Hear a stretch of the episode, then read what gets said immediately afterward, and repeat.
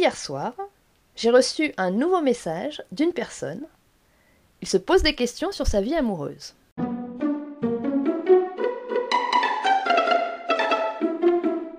Anne-Lise, j'ai une question extrêmement sérieuse à te poser et à laquelle jamais personne n'a répondu. Un truc de fou dont personne ne se soucie. Pourquoi les femmes les plus belles sont les plus ennuyantes?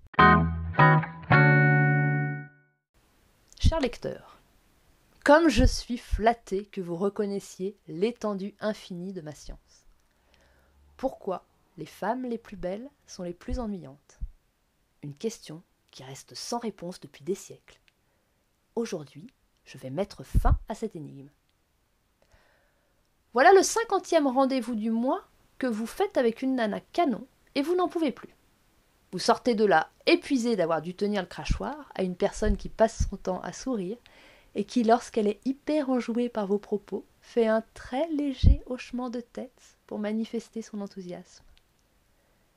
Vous êtes tellement à bout de force qu'hier soir, vous n'avez même pas eu l'entrain d'en profiter. Vous avez alors prétexté une migraine, et vous voilà dans votre canapé, une tisane à la main, en train de chercher tant bien que mal une explication rationnelle à tout ça. Avant toute chose, estimez-vous heureux. Ça aurait pu être pire. Elle aurait pu parler. Vous auriez donc eu à donner votre avis sur le retour de la fausse fourrure, les chatons et le gluten.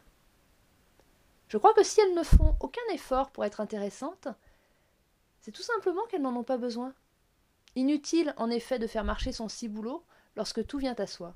D'ailleurs, les études scientifiques ont montré que les enfants perçus comme beaux avaient de meilleures notes que les autres.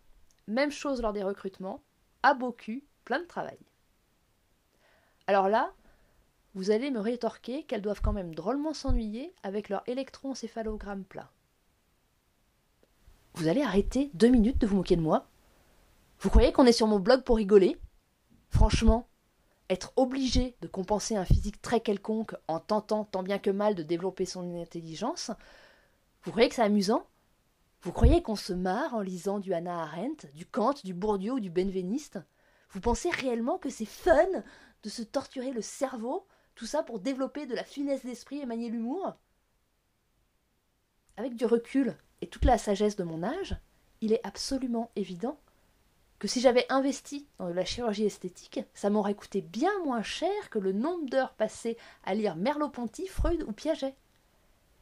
Et si je fais le ratio entre le temps passé à lire tout ça et celui à m'amuser en rendez-vous amoureux, je suis encore une fois très déficitaire. Alors, monsieur le lecteur, il va falloir mettre de l'eau dans votre vin et faire preuve d'un peu plus d'empathie pour les princesses avec lesquelles vous avez rendez-vous. Car non seulement elles sont splendides, mais en plus, elles ont eu l'intelligence de ne pas perdre leur temps à développer un esprit qui ne leur sert à pas grand-chose.